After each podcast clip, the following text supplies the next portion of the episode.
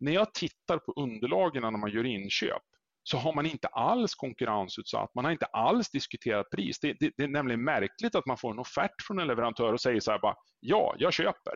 Ja, men vadå köper? Hade, hade det här varit mitt företag, då hade jag sagt så här, nej det där är för dyrt, jag betalar hälften så mycket. Så säger leverantören, ja, men jag, jag kan gå med på 75 procent. Nej, då betalar jag 60 procent, det är sista budet.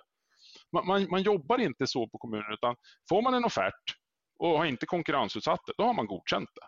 Och, och, det blir ju liksom, om du tänker utifrån ett skattesynpunkt så innebär det att man konkurrensutsätter inte överhuvudtaget.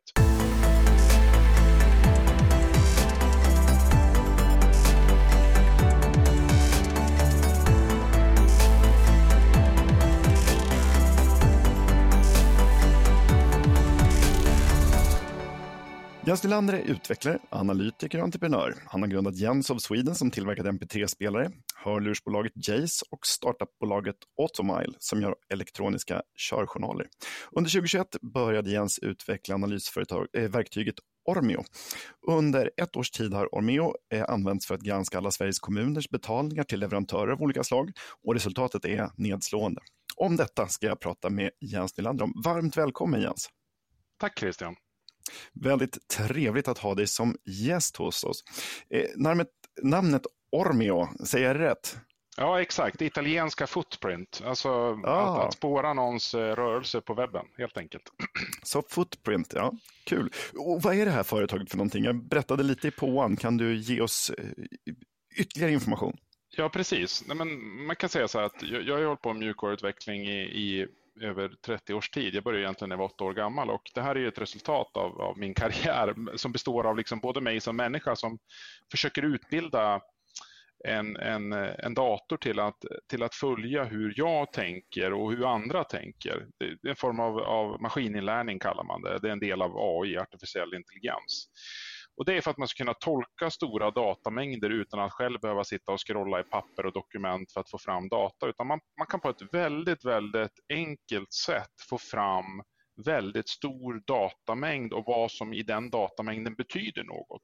Det är, det är Ormeo, eller Ormeo som vissa säger.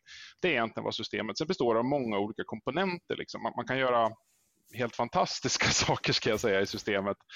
Eh, och eh, för att liksom utbilda systemet så vill jag ha mycket data och, och, kommuner, regioner och alla deras inköp som är ungefär 770 miljarder årligen passar utmärkt för det här ändamålet. Spännande. Eh, och, och varför har du tagit det här initiativet? Vad är, vad är din tanke? Men precis som med ICA-kartläggningen så, så vill jag ju liksom samtidigt också bedriva de här studierna och analyserna som en ideell verksamhet där jag ger eh, allmänheten och människor tillgång till information som tidigare var väldigt svår att nå in i. Visst, visst har det funnits journalister och medier som har, har granskat specifika inköp inom kommuner, statliga bolag och kommunala bolag. Men med det här verktyget, den här möjligheten, så får man en unik möjlighet att penetrera otroliga stora datamängder och otroligt mäng stor mängd inköp. Så min förhoppning när jag liksom eh, publicerade den här kartläggningen är att som, som var helt fria att använda för vem som helst och, och distribuera vidare var ju att man skulle få en möjlighet att, att gemene man kunde få en insikt i alla de här inköpen. Och det, det, har jag gjort på kommun.jensnylander.com liksom, på, ett, på ett ideellt sätt, liksom, utan någon politisk eller finansiell koppling. Mm. Ja, det är mycket spännande. Det finns ju oerhört mycket intressant information här. Och så vi inte glömmer bort det, det här eh, initiativet, vart kan man hitta den här datan? Eh, kommun.jensnylander.com Ja. Skriver och, du i din webbläsare. Precis, och där finns det också, du har också skrivit en del själv där du, där du har gjort dina egna kartläggningar, eller hur?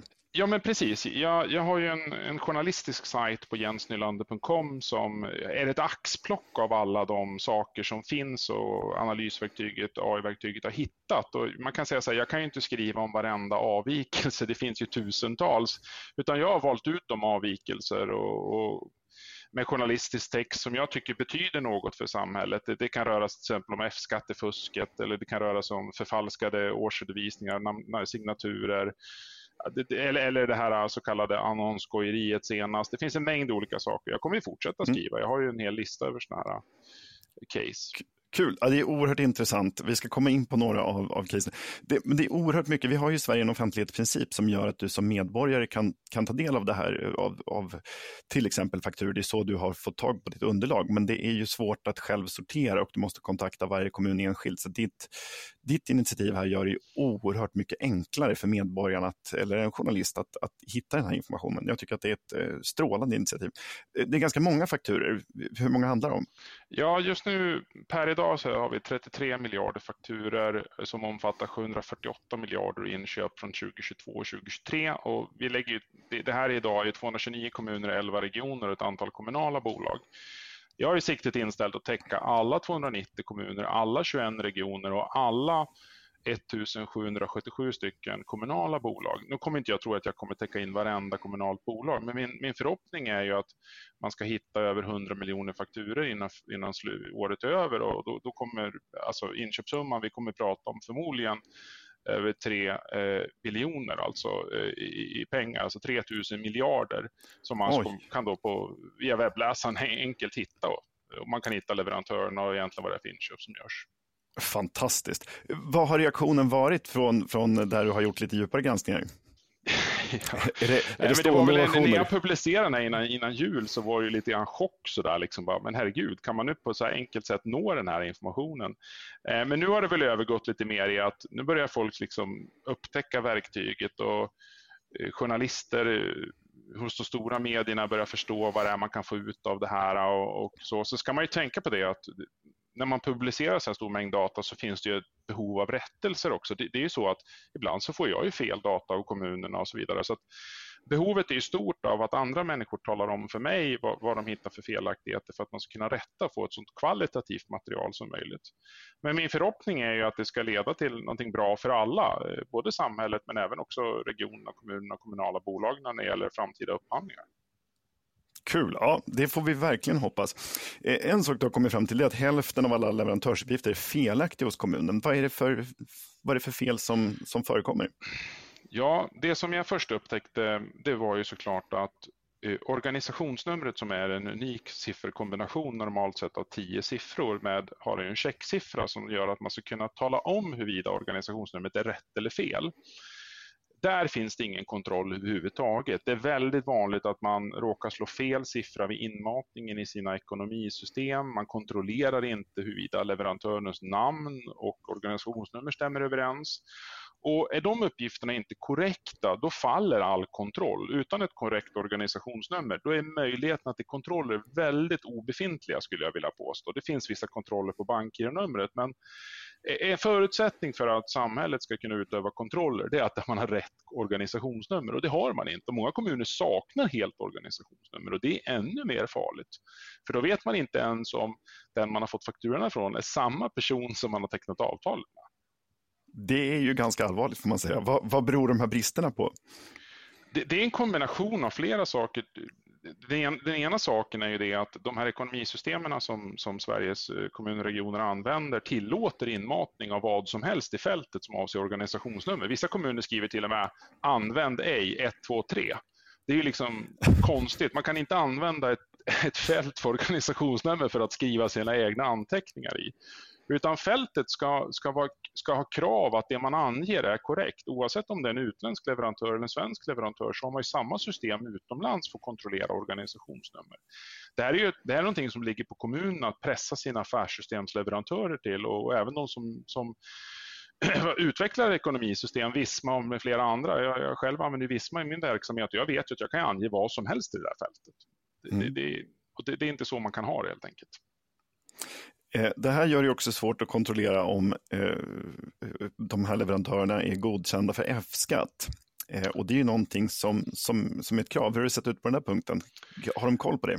Nej, det, det, det är så här, de, majoriteten av de flesta kommuner har ju köpt ett så, så, kallat skyddsverktyg från till exempel Injet eller betalkontroll och så vidare. Och det, det är positivt att de köper de här verktygen, men problemet är att de använder uteslutande bankgironumret för att bedöma huruvida bolaget har F-skatt. Men då ska man komma ihåg det att har man då ett factoringbolag, då betalar kommunen till factoringbolagets bankgironummer.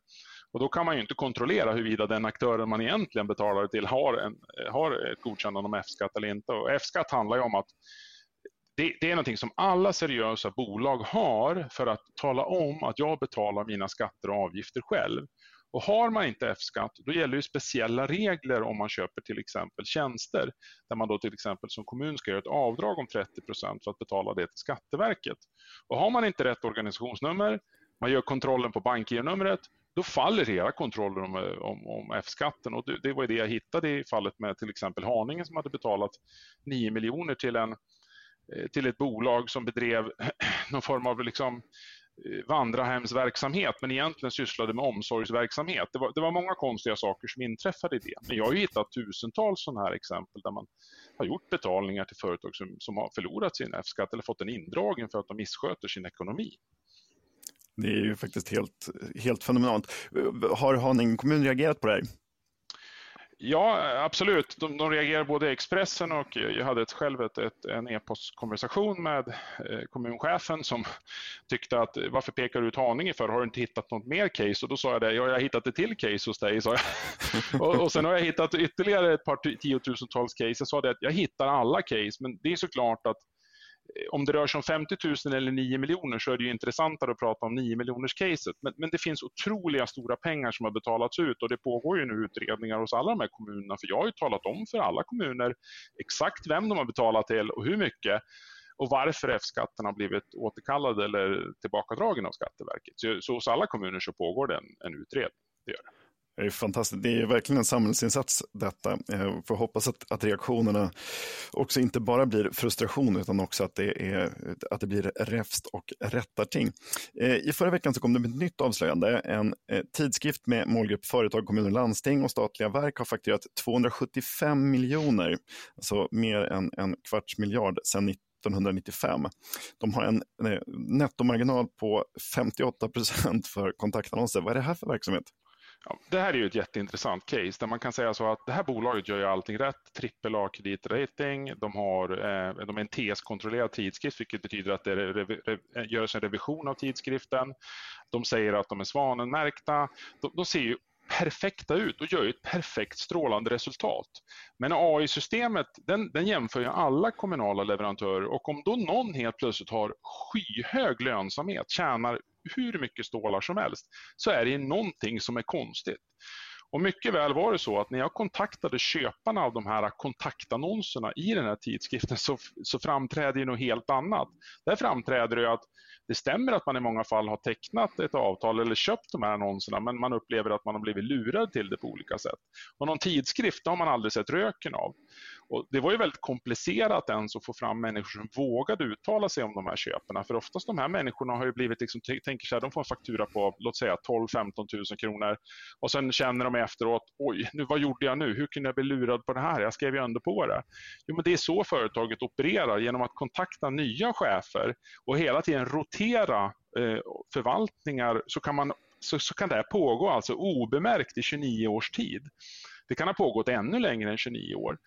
Och eh, det visar ju på att om man håller sig, om man gör allting rätt, håller sig med små belopp, om man har tänkt ut hur man ska liksom göra det här, eh, så, så, så, är det såklart att då finns det ingen skyddsmekanism. Kommunerna hade ju ingen aning om att det, det här pågick. De trodde ju bara att det var de som hade blivit lurade.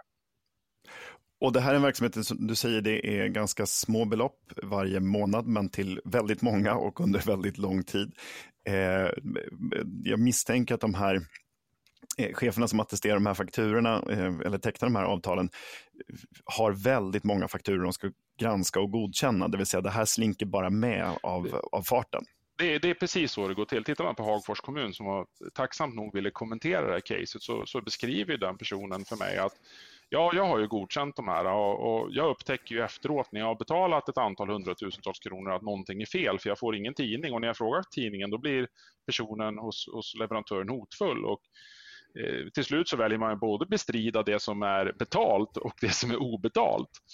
Och eh, jag har flera sådana exempel, till exempel där Haparanda kommun har betalat ofantliga stora pengar till den här aktören, men där man inte vill kommentera eller bemöta mig för att diskutera egentligen vad som har pågått. Och det är förmodligen som jag säger att eh, många människor är ju liksom, upplever det här som någonting som ah, varför gjorde jag det här för? Det är jag som har gjort fel. Ungefär så. Va? Istället för att berätta sin historia och berätta hur det här har gått till. Och det, det komiska är det här att det är inte bara kommuner och regioner. Här har du ju Almi, här har du ju FAR. Du har ju stor, alltså, det är helt obegripligt hur de här organisationerna år in och år ut har bara tryckt okej okay på alla de här fakturorna utan att reagera. Ja, och för den som, som inte har en särskilt hög moral så låter det som en perfekt eh, affärsidé. Ja, alltså jag måste ju säga så här, jag brukar säga så till mina vänner, det här är ju det här är en ultimata, egentligen så kan man ju inte säga så att den här leverantören har ju faktiskt eh, tryckt de här kontaktannonserna i någon tidning som finns på något ställe. 5000 gratis exemplar skulle tydligen ges ut i varje nummer. Vart de finns, det, kan inte, det vet inte jag.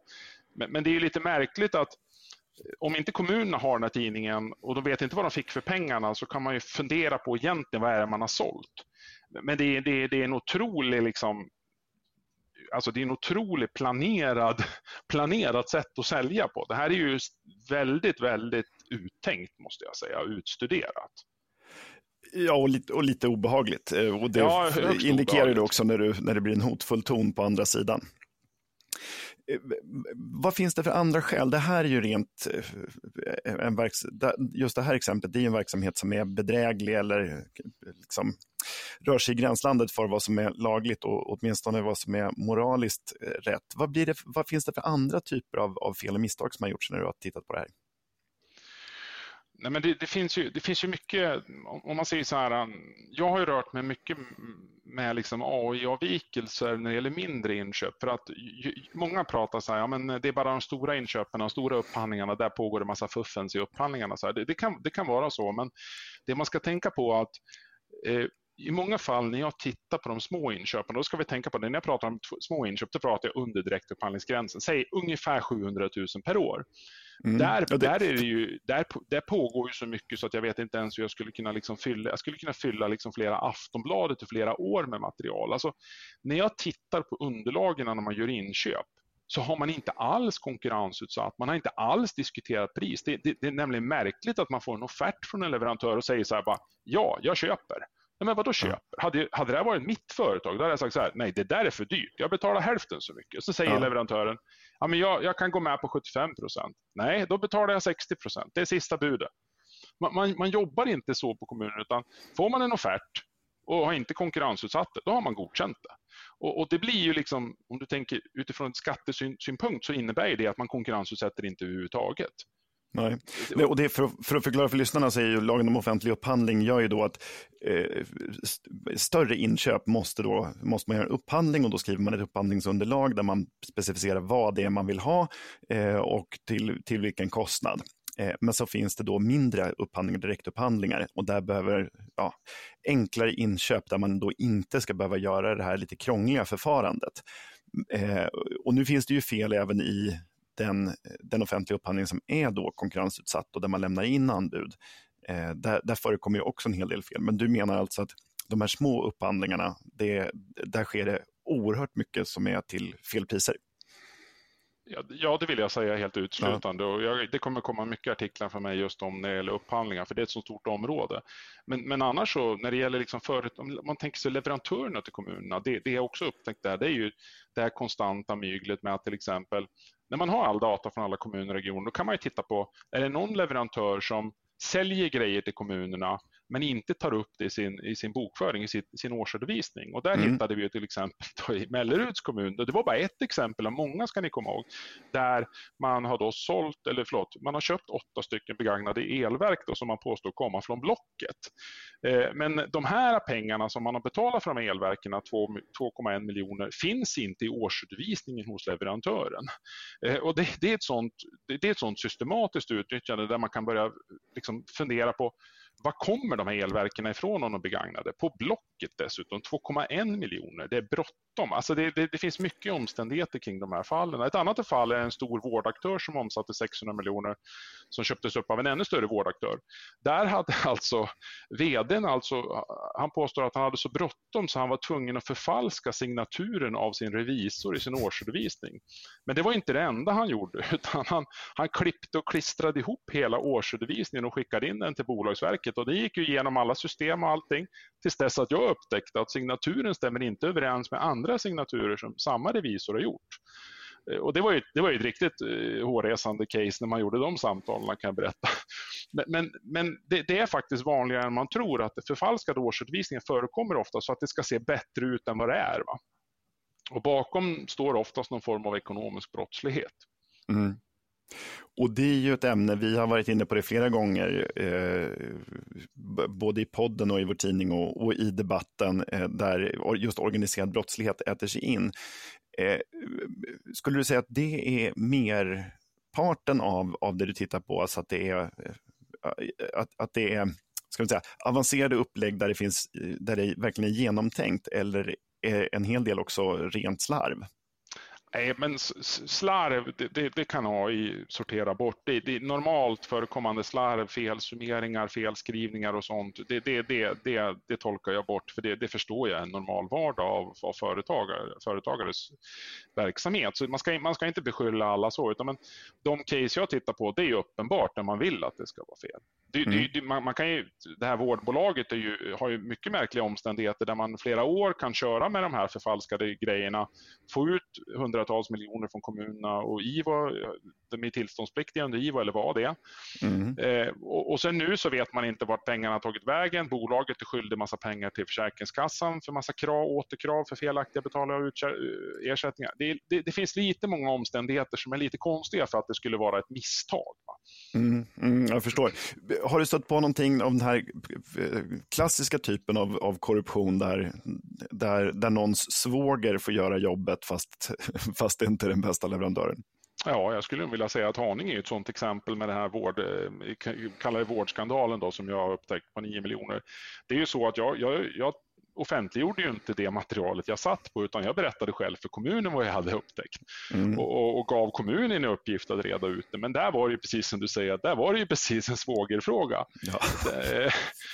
Där ena bolaget går i konkurs med stora skatteskulder varav en svåger tar över verksamheten i, i, i, en, i en firma som, som sysslar med vandrarheimsverksamhet för att bedriva omsorgsverksamhet. Kommunen tecknar avtalet med den som, den som bedriver den här vandrarheimsverksamheten och, och bakom den stod tidigare ett kommunalråd. Alltså du förstår själv, liksom, det, eh, men, men jag vill inte gå händelserna i förväg. Jag brukar, de, när det finns sådana saker involverade brukar jag rapportera dem till kommunerna för att de själva ska få utreda huruvida är uppgifterna korrekta eller felaktiga eller är det någonting annat som pågår bakom kulisserna. Det är ju fantastiskt. Som sagt, det här är verkligen en samhällsinsats. Eh, har du fått någon annan, är det kommuner som proaktivt själva har börjat eh, använda sig av eh, Ormeo för att gå igenom sin, sin, sin ekonomi och hur de hanterar skattebetalarnas pengar? Jag skulle vilja säga det att alla ekonomiavdelningar jag pratar med i, hos regionerna och kommunerna, de, de, är otroligt medvetna om att de vill göra rätt för sig. De vill ju faktiskt inte att det ska försvinna pengar. De, de är snarare eh, personer som bidrar väldigt mycket till mitt arbete. Och, och, jag tror ju att mycket av det här ligger tyvärr på kanske chefer och folk som attesterar fakturer och kanske inte på ekonomiavdelningarna. Ekonomiavdelningarna de, de kan ju inte mer än att säga till en chef att det här ser konstigt ut, men chefen kan välja att attestera ändå jag tror ju att man skulle behöva ge ekonomiavdelningarna mer mandat.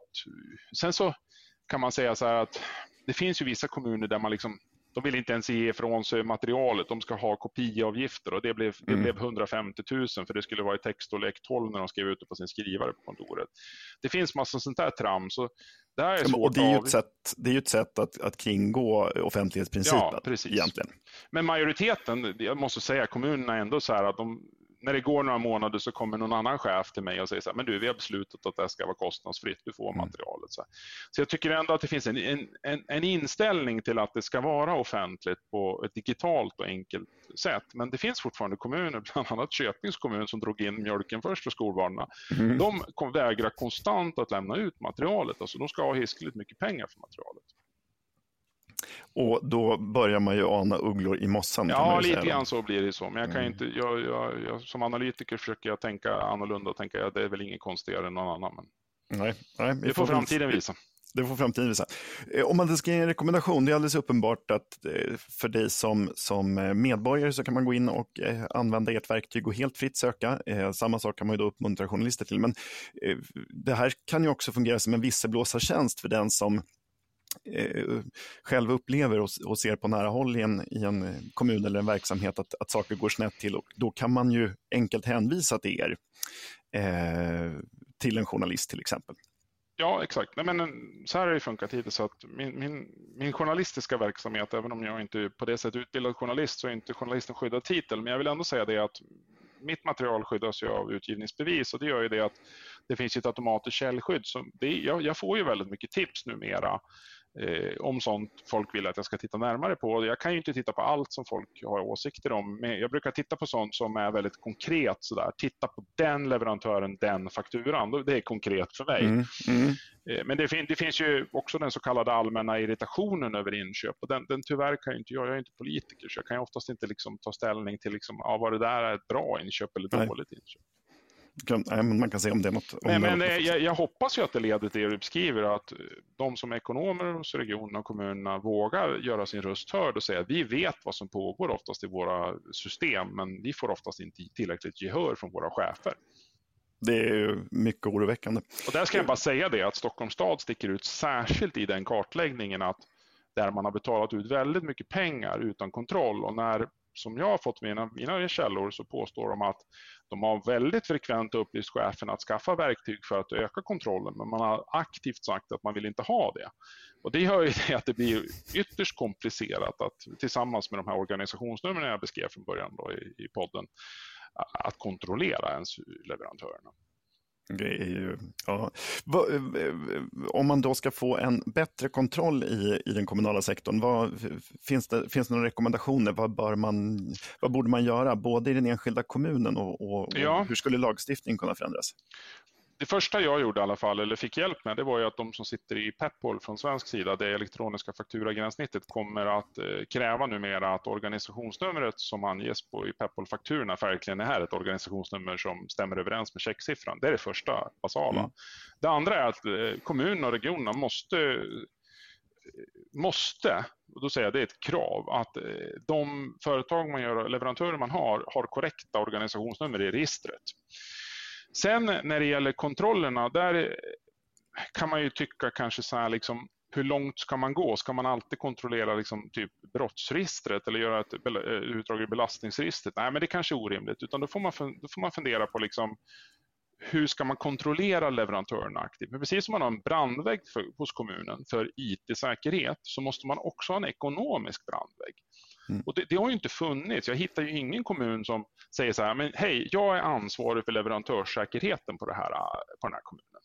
För leverantörssäkerhet det betyder ju att du aktivt monitorerar dina leverantörer av en viss storlek och vet vad du ska göra när någonting ser shady ut. Jag har ett sådant exempel där jag har till många kommuner berättat att det här bolaget, leverantören, har förmodligen tagits över av en målvakt. Och sen undrar de, hur vet du det? Jo, men det är väldigt enkelt att ta reda på. Till exempel byta postadresser, eh, nolltaxerande styrelsemedlemmar eller VDR. Det, finns en mängd sätt att ta reda på mm. varför det förmodligen är en fråga om en målvaktsutbyte eller en utbyte till målvakt. Men, men där reagerar inte kommunerna tidigare. De tittar inte på sånt. Det är för sent. När, när väl leverantören har stuckit med alla pengar och, gjort alla ekonomiska, begått alla ekonomiska brott, då är de borta. Liksom. Så det finns inget varningssystem inbyggt? Ja, så det måste till på plats. Och sen när det gäller upphandlingsträsket då, som vi ska ha på tapeten närmsta tiden i, i, i mina artiklar, där, där måste man ta sig en rejäl funderare. Alltså, för det är såklart att alla människor och tjänstemän kan ju inte förhandla med leverantörer. Till exempel om jag sätter en person som inte är normal att förhandla med leverantörer. Jag har varit inköpschef, inköpschef själv några år på ett IT-konsultföretag. Då är ju jag stenhård. Men det kan vi inte förvänta oss att alla tjänstemän är. Så frågan är, när man ska göra miljoninköp, vem är det egentligen som förhandlar med leverantören? Det, det är en bra, jag, jag, vet faktiskt inte, jag har inget bra svar på det, men jag kan bara säga så här, så som det görs nu, att man bara får en offert och bara godkänner, det, det fungerar inte det, där, där, där försvinner det enorma pengar. Vi pratar inte om en, två miljarder och inte heller fem, vi pratar tiotals miljarder. Någonting som är värt att, att hålla i bakhuvudet när politiker presenterar stora satsningar eller eh, som vi behöver satsa på försvaret eller på, på skolan, eller så, så finns det faktiskt pengar att hämta Eh, redan idag. Eh, och inte minst i kommunerna som nu eh, beklagar sig över eh, dålig ekonomi i kristider så, så, så, finns det saker att göra på hemmaplan innan man begär mer då från, från staten. Äh, jag tycker att det är oerhört intressant det här och det är ett strålande initiativ. Du var lite inne på det, vad blir nästa eh, stora granskning för er? Du pratade om offentliga, offentliga upphandlingar. Ja, eh, AI-systemet har ju tagit fram vad vi kallar en avvikelselista. Den finns inte publicerad bara för att jag vill inte peka ut eh, bolag i onödan. För det, det, kräver en genomgång, varje avvikelse kräver en genomgång. Men det jag kan säga redan nu det är ju att det finns ett antal näringsgrenar där eh, det sticker ut otroligt mycket hos kommunerna. En näringsgren det är den som man kallar organisationskonsulter, det är en speciell SNI-kod. Där har jag ju hittat otroligt mycket. Där kanske Förlåt, faktur... Jag ska bara förklara, SNI-kod är en sån kod för, vilket, för vilken verksamhet företaget ägnar sig åt. Bara för våra lyssnare. Mm. Exakt. Och organisationskonsulter har ju liksom ett antal nummer. Då. Och de, organisationskonsulter de utvecklar organisationer, företag, individer jag brukar kalla det lite så här mumbo jumbo. Va? Mm. Sånt som lite inte ger något... ibland. Ja, exakt. Det. Enligt min mening, hade det varit min firma, jag hade bara aldrig köpt det, jag hade bara strykit det. Men eh, det kan behövas ibland. Och det, det jag noterar på de här fakturorna, det här, nu pratar vi, alltså, vi pratar långt över 20 miljarder, det är ju att det, det är väldigt jämna belopp. Det är så här, väldigt så här, på fakturan bara så en rad föreläsning eller så här, utbildning enligt uppdrag 450 000 per gång. Så det, det är horribla belopp eh, där man inte liksom man, man, har inte upphandlat det, för det håller sig alltid under 700 000 såklart per tillfälle. Det är också märkligt. Mm. Eh, och det, det, är liksom, det finns ingen, jag vet inte om det finns någon självreflektion i vad alla de här grejerna ska köpas för. Liksom. Det känns som att ja, men det fanns i budgeten förra året, det finns det i budgeten i år. Vad ska vi göra med pengarna? Nej, men då hyr vi in någon, någon organisationskonsult som städar lite grann. Alltså, ungefär så. Va? Där, tillsammans med data och IT-konsulter, där har vi många, många miljarder. Gud vad spännande. Det här ska bli oerhört intressant att, att följa framöver. Jag hoppas att du är redo att komma tillbaka lite längre fram här eh, när, när du har gjort fler granskningar och gästa oss igen. Jag tycker att det här är ett, som sagt ett strålande initiativ. Jens. Fantastiskt. Eh, stort tack för att du har tagit dig tiden att prata med oss vid sidan då av ditt oerhört viktiga arbete med Ormeo och jag rekommenderar våra lyssnare eh, varmt att gå in och eh, läsa dina artiklar och kanske själv också använda verktyget om man är nyfiken eller misstänker något skumt i sin hemkommun. Stort tack för, för, för att du har tagit dig tiden Jens. Tack så hemskt mycket Christian. Jättetrevligt. Eh, och Uppskattat, det är en podcast från Skattebetalarnas förening. Vi arbetar för låga och rättvisa skatter, rättssäkerhet för skattskyldiga och minskat slöseri med skattepengar. Vi bildar opinion och folkbildar i skattefrågan och vi lever som vi lär och tar bara emot frivilliga bidrag. Uppskattar du podden får du gärna ge oss ett högt betyg i din app och vill du medverka till att Sverige blir ett land med minskat slöseri och rimligare skatter så stödjer du oss enklast genom att bli medlem. Läs mer och bli medlem på www.skattebetalarna.se bli medlem. Till nästa vecka, ha det så bra!